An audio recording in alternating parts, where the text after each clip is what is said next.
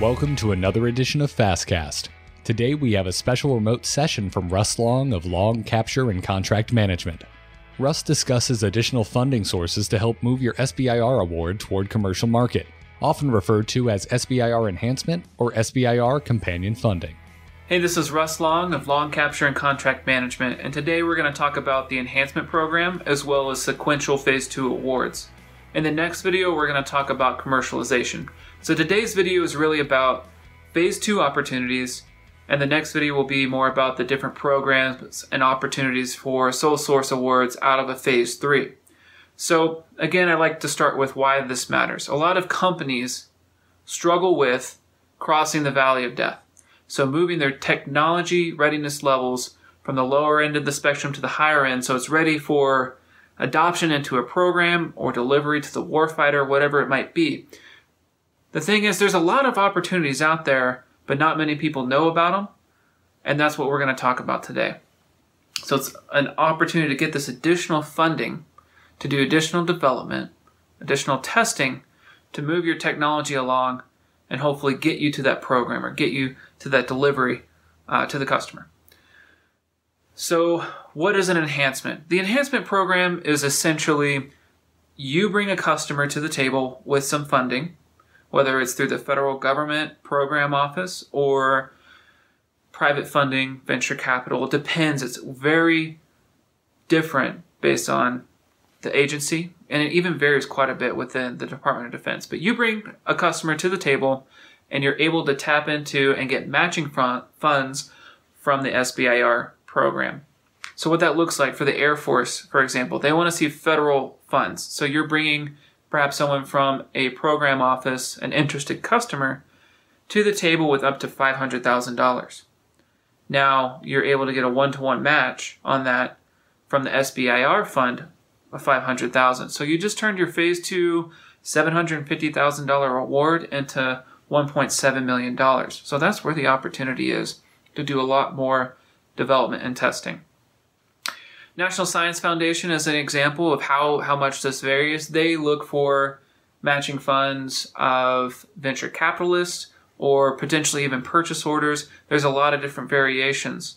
And again, NASA's program looks different as well. So you got to get out there, understand that there's these opportunities, uh, but go do some additional research to see what the nuances are for your SBIR program. So the next piece is sequential awards. So a little bit different in that this is essentially phase two, round two. So same limitations of your original phase two for funding amounts, but it's an, essentially another phase two award. So it's just another great opportunity to get 750, 1 million, up to 1.5 million and something you need to understand in all these scenarios where we're talking about funding caps on the program is that that is a cap on the SBIR funds that go into the program. So if you can bring interested customers to the table, there's opportunities to maybe even do modifications without, you know, these different program titles. You can do funding from a different pot of money and bring that to the table. So enhancement, program's a little bit about that. Sequential is SBIR funds, it's straight SBIR funds, but you can also work with finding customers to bring different funding sources to the table. So, on that note, let's talk really briefly about finding customers. How do you bring those customers to the table? So, I think there's two main ways uh, to try out. First is talk to your technical team. So, you have this award, you've been working with a government customer Talk to them, see if they can point you in the right direction. Within the Department of Defense, that means what program offices are out there that I could get wrapped up into? Uh, who might be an end user or a customer that I can deliver this end product to? So start with your technical points of contact, see if they can direct you, maybe even open up some doors for you. The next piece is I encourage businesses to get out on FBO, Federal Business Opportunities, that's fbo.gov, and look for similar opportunities. This will tell you two things. One, who the customer is that's out there buying something similar, and two, that they have funding. Now, there's a lot of nuances with that. It could be very specific programmatic funds that are set for a very specific program, but at least you know who's out there buying stuff and start working it that way. So, final piece I want to briefly hit on, and it's outside of the SBIR program, but it kind of is a blend between this phase two, phase three, because it's about prototyping.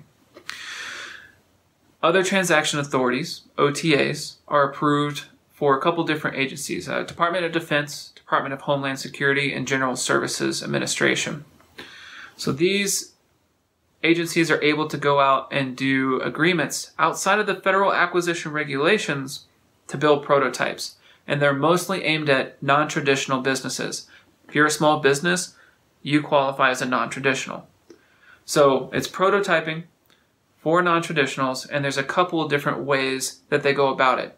Within the DoD, especially, there's a lot of different consortiums based on industry, cyber, or space, whatever it might be. So look for these groups you can join and pay a small fee, and then you'll be able to access some of these solicitations that are coming out. There are also standalone OTAs, and that that varies widely based on different agencies on whether or not they have the authority to execute a standalone. So at least ask the question, know it's an option, and the big difference you have to understand with OTAs is that they don't have a pot of money. You got to bring that customer to the table that's interested. SBIRs is a big pot of money and it's getting bigger every year. Um, good news for small businesses. There's more and more opportunity through that program. OTAs, however, you got to bring that customer to the table that has funding. So, in conclusion, I just want to say a quick thank you to New Mexico Fast. If you haven't already, check out check out their website, their YouTube channel. They have a lot of free resources out there for businesses, especially those interested in SBIRs. So thanks again. Have a good one.